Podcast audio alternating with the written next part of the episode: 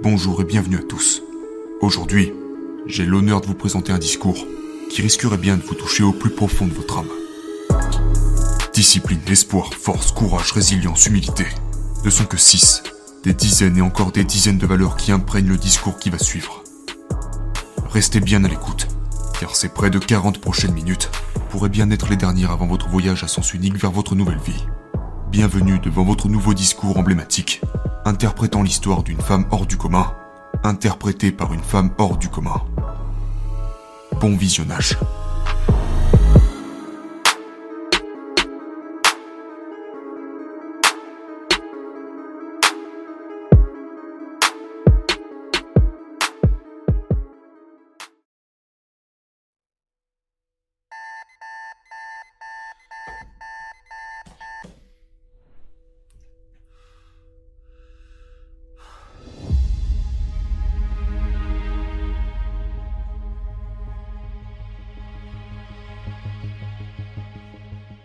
Quand j'étais petite, je, me rappelle que j'allais toujours voir ma mère et que je lui parlais de mes idées ou mes rêves.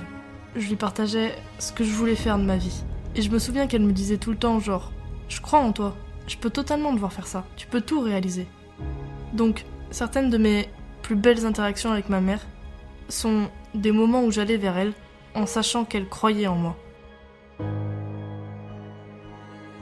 Et elle m'a vraiment encouragée à poursuivre n'importe quel rêve que j'avais, peu importe à quel point il pouvait sembler fou. Nous désirons tous avoir quelqu'un à nos côtés qui croit en nous, et ma mère a vraiment réussi à m'encourager à poursuivre tout ce dont je rêvais, mais aussi à ne pas redouter l'idée d'être moi-même pendant que je faisais.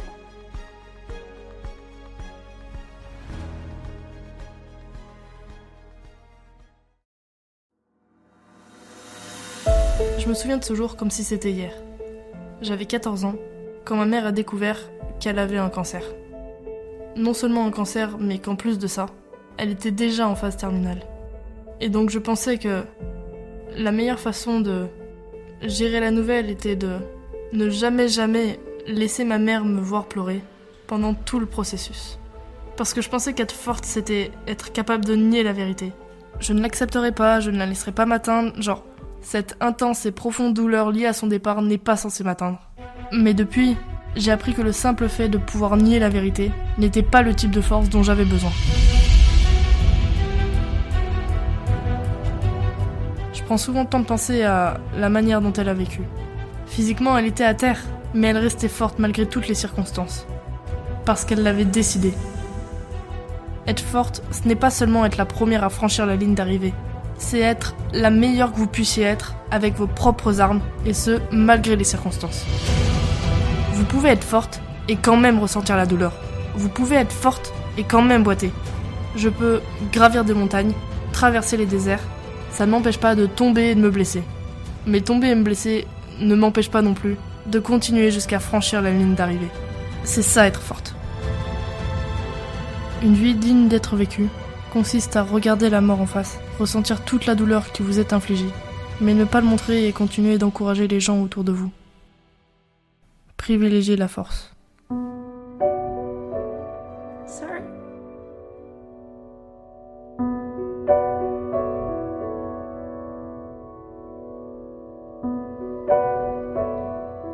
J'ai toujours appréhendé l'année de mes 43 ans, parce que c'est l'âge que ma mère avait quand elle est décédée.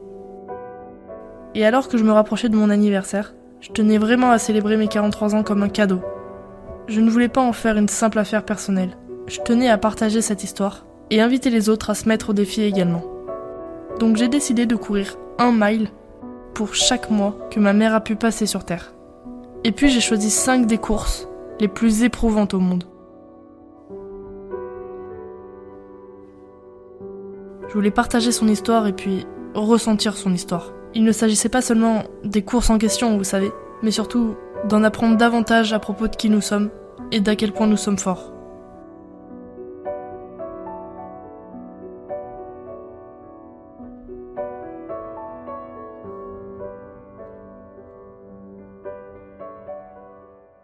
C'était l'objectif physique et mental, le plus difficile que je m'étais jamais fixé. Et c'était tout ce dont j'avais besoin.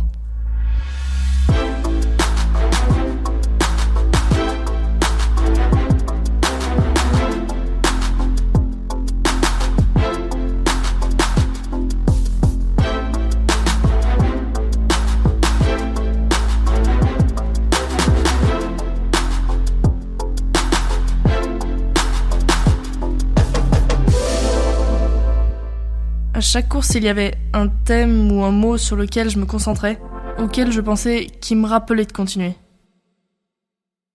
Et donc, pour la Badwater, mon mot était la force. J'étais très humble, même étant debout sur la ligne de départ de cette course. Car même si j'avais déjà fait cette course, même si j'avais déjà gagné cette course, je ne pouvais en aucun cas prétendre que ce qui m'attendait allait être sympa et agréable. J'ai parcouru les 67 premiers kilomètres assez facilement. En fait, je pense que ça a été les 67 kilomètres les plus rapides que j'ai jamais parcourus. Mais c'est à partir de là que les défis ont commencé à se manifester.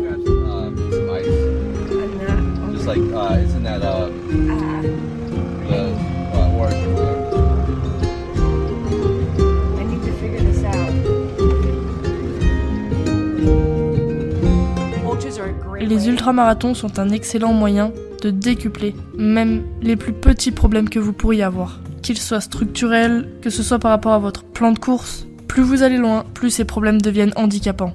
Et donc, évidemment, comme j'ai continué à courir, en fait, euh, je me suis complètement bloqué la hanche. On n'a vraiment pas réussi à trouver une position ou un moyen de soulager la douleur. Je commençais à me dire que je devrais traîner ma jambe ou boiter en continu. Mon corps ne faisait tout simplement plus ce que je voulais qu'il fasse. Et je commençais à penser, mais pourquoi il a fallu que ça arrive aujourd'hui? Pourquoi il a fallu que ça arrive au moment où je me suis lancé dans ce projet? Et donc à ce moment-là, je me suis retrouvée avec deux options. Soit abandonner, soit continuer en marche rapide jusqu'à la ligne d'arrivée. Et quand je me suis retrouvée à devoir prendre une de ces deux décisions, il me restait encore 112 km à parcourir.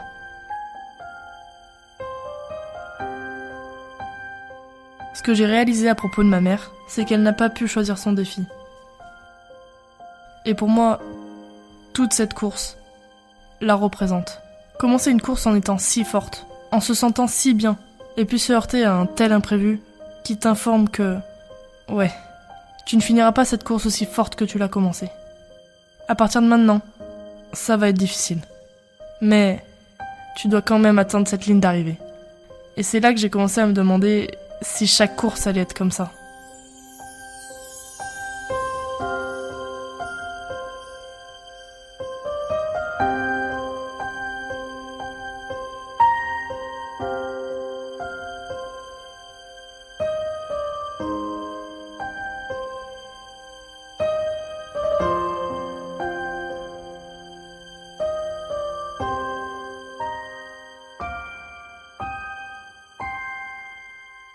La toute première fois que mes enfants étaient présents lors d'une de mes courses d'ultra, c'était en 2010.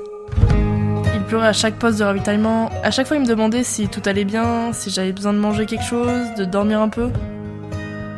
Ils n'avaient que 2 et 4 ans. Vous savez, et même quand ils étaient plus grands, c'était toujours un plaisir de partager ma carrière avec eux.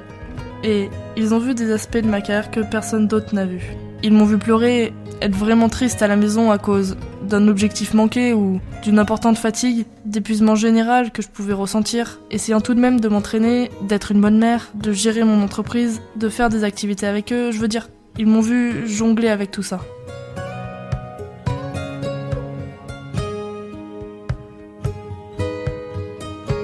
Je n'ai jamais couru deux courses de 160 km aussi proches l'une de l'autre.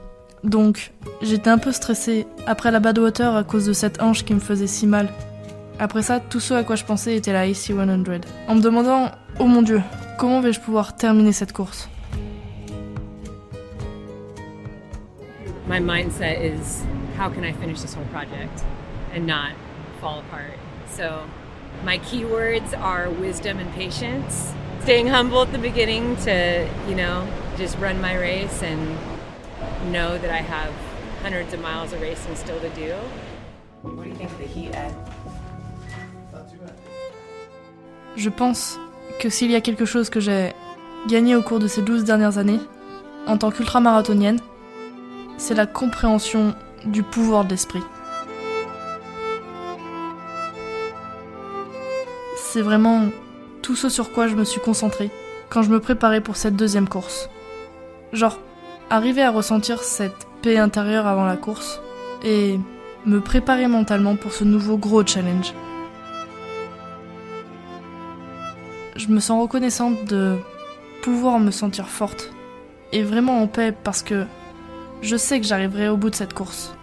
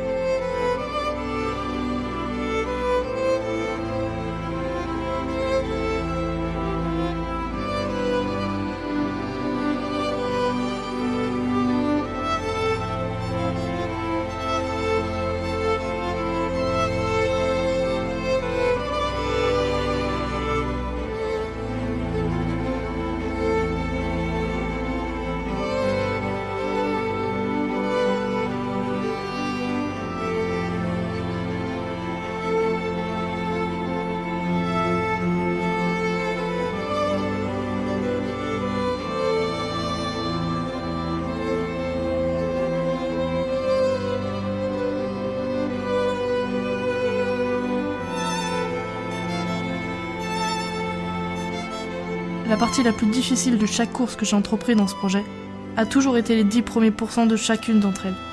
Parce que mentalement, quand je me tiens sur la ligne de départ, et que je commence à penser à tout ce qui m'attend, étant entouré de tous ces autres compétiteurs, etc., je ne peux pas m'en vouloir et être déçu de moi-même de ne pas me donner à 110% et tenter d'atteindre le podium de chacune de ces courses parce que ce n'est pas ça l'objectif.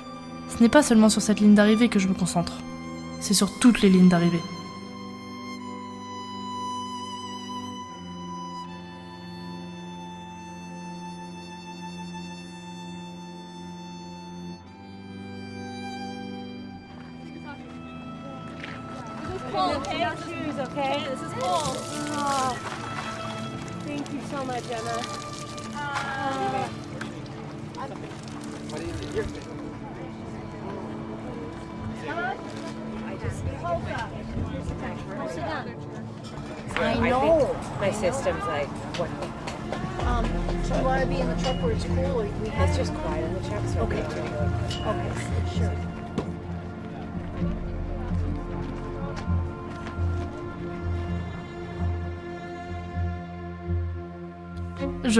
Savais que ce n'était qu'une question de temps. Genre, à partir de quel kilomètre le, le monstre va débarquer et me dire Hey, devine quoi Mentalement et physiquement, tu n'es pas aussi forte que tu ne le pensais.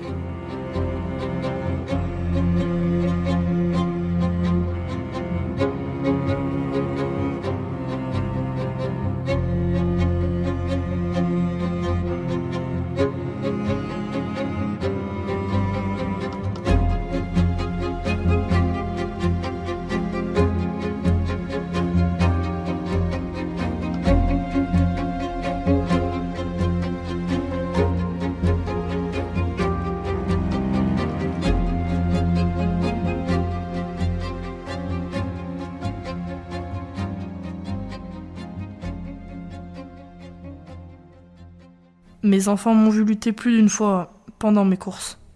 Et je pense que quand j'ai vraiment commencé à lutter, je me sentais je me sentais bien avec le fait de les laisser voir cela. Et il y avait même une partie de moi qui avait l'impression que c'était vraiment bien pour eux d'assister à ça.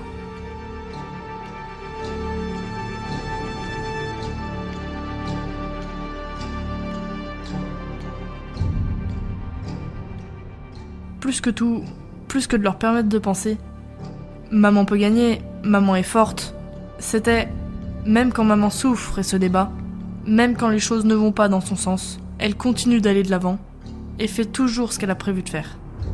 Et je veux que mes enfants sachent qu'ils sont eux aussi assez forts pour arriver à leur fin.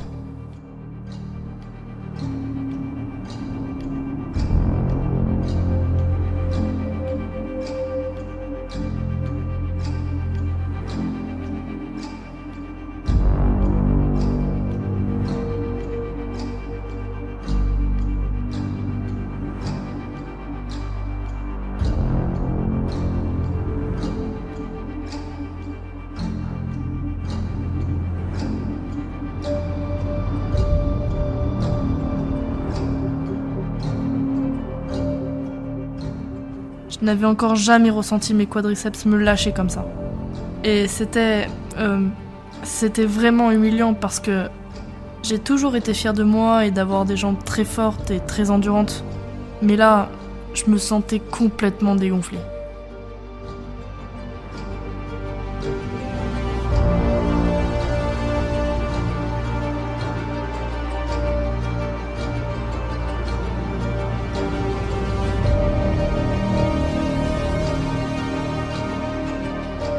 Les 40 derniers kilomètres ont été, de loin, les plus éprouvants. Je me sentais complètement impuissante. Je veux dire, je me sentais bien, genre, j'arrivais à bouger, j'avais l'impression d'avoir cette énergie à revendre, mais mes quadriceps m'avaient complètement lâché. Donc, après avoir complété les deux premières courses, je me sentais littéralement anéantie. Et c'était... Euh... Ouf. C'était très humiliant.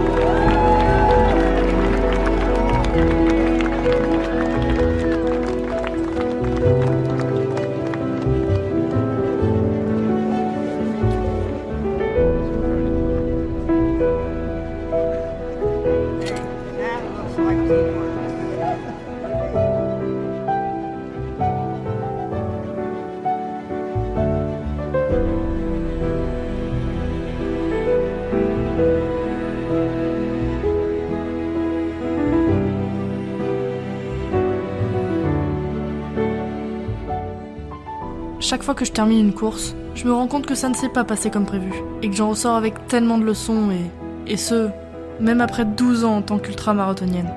J'en ressors toujours avec quelque chose de nouveau. La course de Leadville m'a apeuré pour, pour plusieurs raisons. Je veux dire, je me sentais comme... Pour moi, c'était comme si je devais vite, vite, vite me remettre de ces deux premières courses, me dépêcher de retrouver mes jambes, ma force et mes capacités parce que ce que je venais de faire subir à mon corps à travers la Badwater et tout de suite après à travers la AC100, tout ça ne m'a vraiment pas mise dans une position favorable pour m'attaquer à une nouvelle course telle que celle de Leadville. Et donc j'étais vraiment hantée par la question vais-je vraiment pouvoir endurer la totalité de cette course et la terminer, surtout à cette altitude? Est-ce que est-ce que je vais tenir le coup?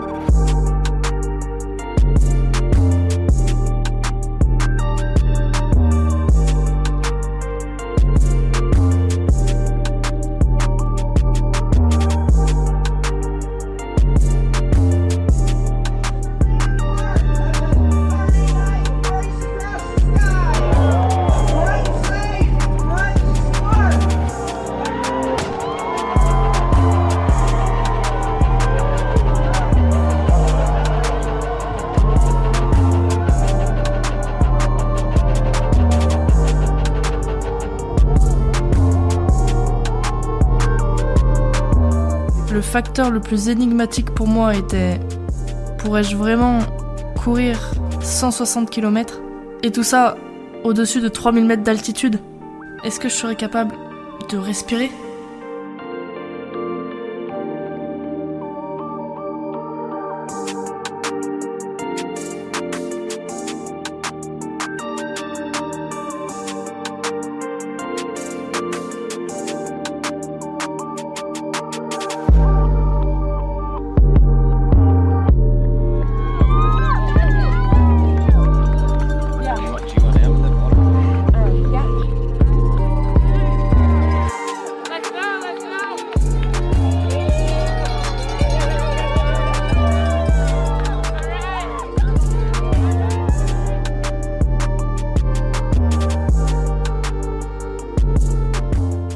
Partie de cette peur était juste dans ma tête.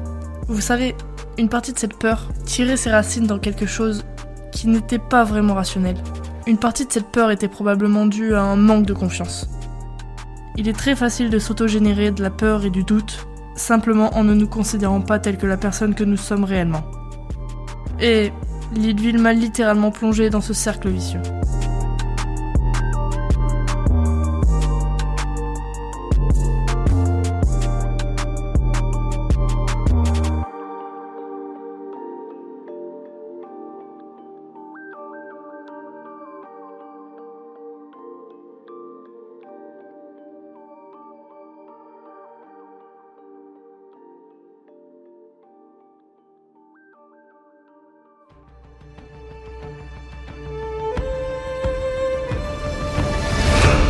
Pense que le simple bruit de ma respiration, le fait de réaliser à quel point la vie est précieuse et la chance de pouvoir être ici est quelque chose qui m'a vraiment aidé à rester dans cette course.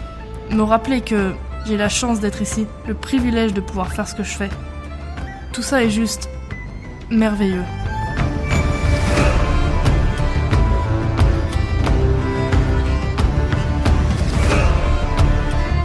L'un de mes versets préférés est Car je connais les projets que j'ai formés sur vous, dit l'Éternel, projets de paix et non de malheur, afin de vous donner un avenir et de l'espérance.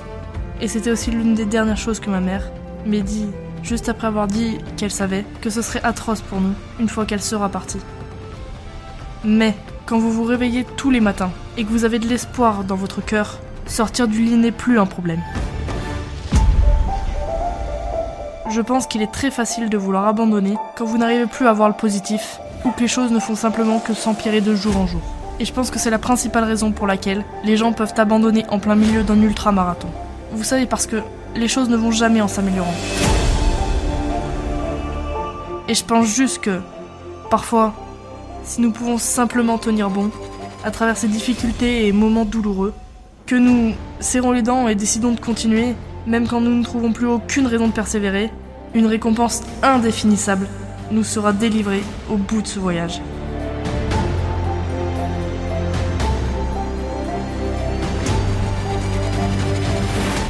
Et ce que j'adore dans cette course, c'est que la montagne la plus difficile à gravir s'appelle la montagne de l'espoir. Vous ne pouvez pas voir l'autre côté de la montagne. Vous devez d'abord monter au sommet avant de pouvoir apercevoir la suite. Vous savez, pour continuer la course, ce n'est pas une simple ligne droite. Et donc, ouais, c'est comparable à toutes sortes de choses de la vie. Mais l'espoir est ce qui est capable de vous pousser jusqu'au sommet.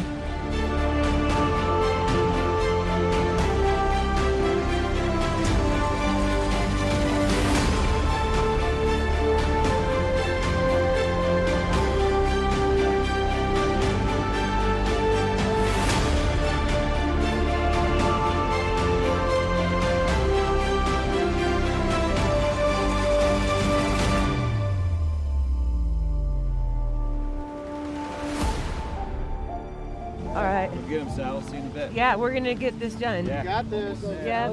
Yeah. We're gonna do it. Après ce poste de ravitaillement, il y avait beaucoup de nouveaux sommets à gravir qui étaient. qui m'ont tout simplement détruit. Surtout à ce stade de la course où vous ne vous sentez généralement pas bien. Mais j'ai juste gravi chacune de ces montagnes. Et j'ai gardé ces mots au premier plan de mon esprit. Du genre, vous savez, je peux faire ça. Je ressens ma faiblesse physique, mais je peux la surmonter avec mon esprit. Et. Et c'est ce que j'ai fait.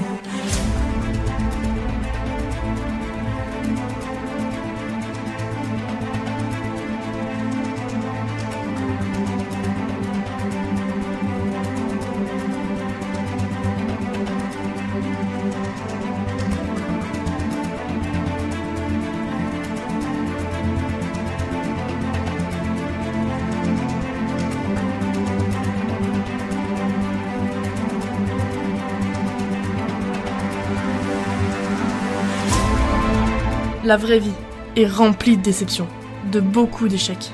Mais lorsqu'on essaye de surmonter ces embûches, de se surmonter soi-même, et d'être plus fort que n'importe quel obstacle ou niveau de douleur qui se dresse devant nous, de nouvelles portes s'ouvrent à nous. Je pense qu'il vaut vraiment la peine d'être courageux ou courageuse, de savoir que ça va être difficile et d'y aller quand même, de savoir que ça va faire mal, mais d'accueillir cette douleur, parce que vous savez qu'elle ne durera pas éternellement et qu'en plus d'être éphémère, cette douleur est ce qui vous forge. C'est comme ça qu'on devient forte.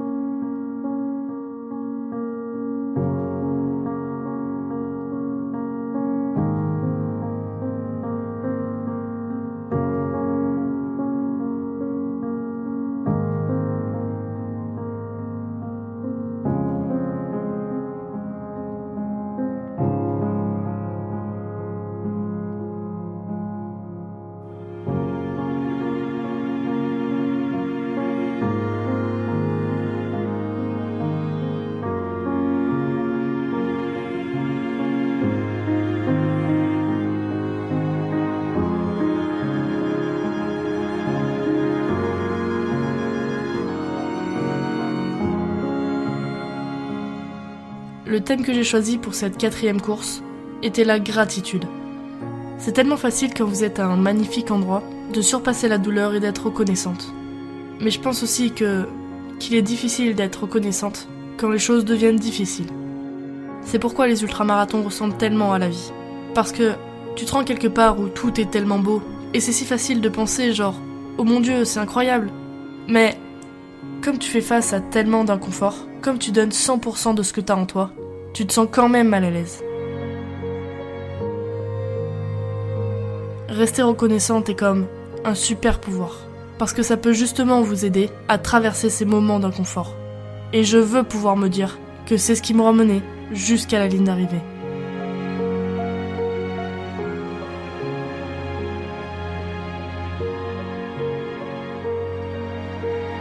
Et au fur et à mesure que ce projet se déroulait, au fur et à mesure des courses, la fatigue ne cessait jamais de prendre de l'ampleur.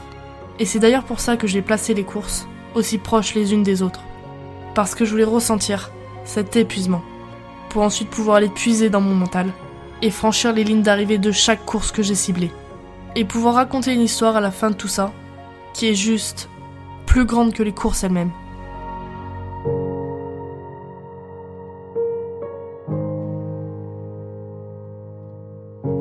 Mon expérience de cette quatrième course en Suisse a été incroyable. Et même pendant que j'étais dans cette course, surtout quand je me rapprochais de la fin, je pensais déjà à ce qui allait suivre. Et comment ce projet allait se terminer.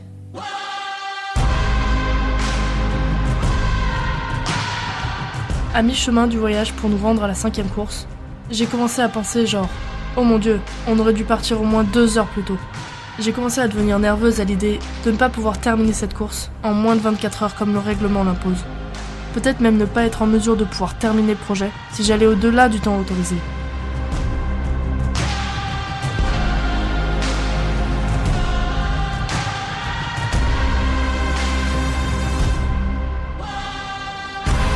J'étais vraiment anxieuse à propos de l'inconnu.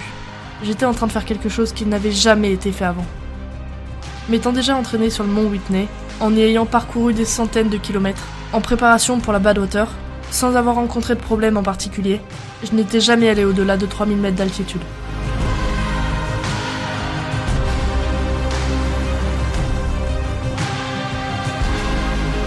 Et il y avait beaucoup de choses que je ne savais pas sur la manière dont mon corps allait réagir à cela. Et en même temps, je savais qu'on se rapprochait de la fin de ce voyage. Et du coup, je me demandais, est-ce que mon corps serait capable de supporter tout ça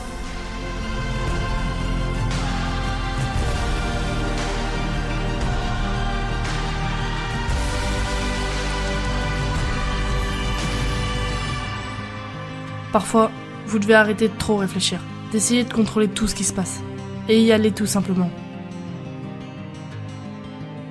Et pendant que tout ça était en train de se passer, je pensais à l'histoire de ma mère. Et sa vie s'est déroulée exactement comme ça. Elle avait un plan, elle avait de l'espoir, pour elle, pour ses enfants. Elle visualisait sa vie se dérouler d'une certaine manière, et puis un jour, on lui a dit que ça ne se terminerait pas comme elle l'avait imaginé.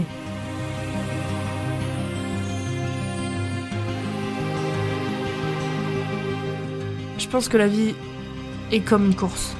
Si vous regardez votre vie, en focalisant votre attention sur la ligne d'arrivée, vous passez à côté de beaucoup de choses. Il n'est pas question de ce que vous faites à l'entraînement, de vos accomplissements, de la taille de vos muscles, parce que quand tout s'écroule autour de vous, qui êtes-vous? Comment vous répondez à ça? Qu'est-ce que vous faites?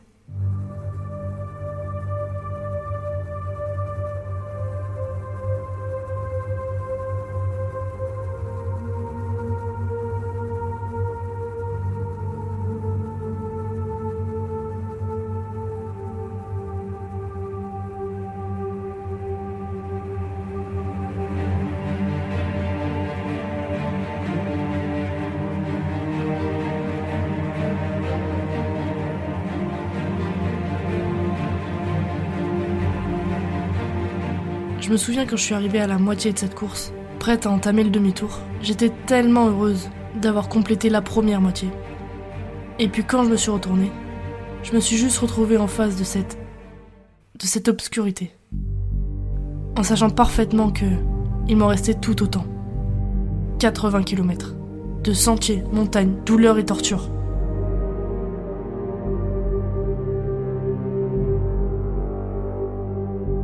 Et pas longtemps après ça, j'ai eu un moment où je me suis demandé si j'allais vraiment y arriver. Et plus j'y pensais, plus j'avais l'impression que je n'y arriverais pas. Et après un certain moment à penser à ça, je me suis levée et j'ai juste, en quelque sorte, éteint mon cerveau. J'ai réalisé, je ne suis même pas autorisée à penser à ça. La seule chose à laquelle je suis autorisée de penser, c'est valider la prochaine étape. Et j'aimerais pouvoir dire que j'ai attaqué cette deuxième moitié dans le bon état d'esprit, déterminé comme jamais. Mais ça n'a pas été le cas. Vous savez, j'étais consciente de ce que j'avais en face de moi, du défi que ça représente.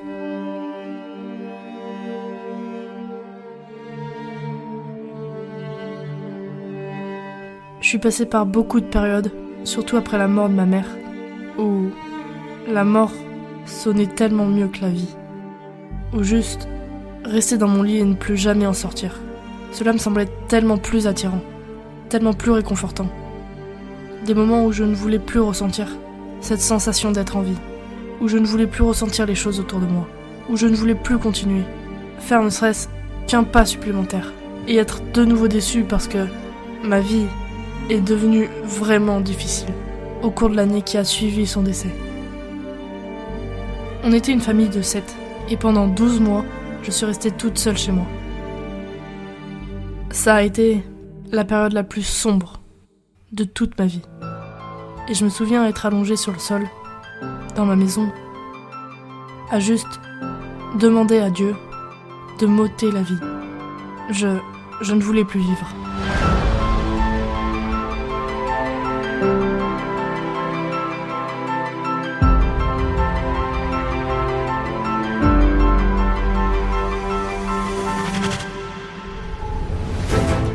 Sauf que je me suis souvenu, ce jour-là, de ce que ma mère m'avait dit dans ces derniers jours à mes côtés.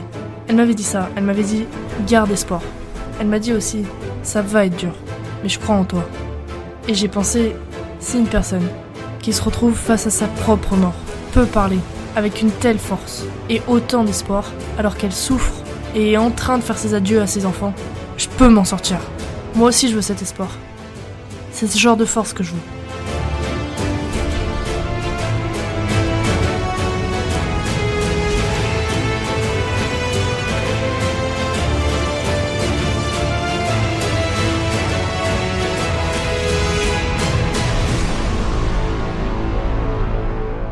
Me retourner et attaquer la deuxième moitié de cette course représentait pour moi le fait de trouver la force, de me relever et de continuer. Cette deuxième montée allait être beaucoup plus difficile. Mais en atteindre le sommet me montrerait que je suis beaucoup plus forte que je ne le pensais. J'étais dans une position où je me sentais totalement faible, sauf que j'y suis allée quand même. Et j'ai réussi. Et je pense que c'est vraiment l'histoire que j'ai toujours voulu me raconter toute ma vie. Me retourner et le refaire une fois de plus. Représenter la décision que j'ai prise de continuer au courant de l'année qui a suivi le décès de ma maman. Tout le monde a le potentiel de devenir meilleur. Et nous ne savons pas ce qui se trouvera sur notre chemin tant que nous n'y allons pas pour voir. Et il faut de la force pour faire ça. Mais cette force est présente à l'intérieur de vous. Il est juste question de savoir si vous souhaitez aller la chercher ou non.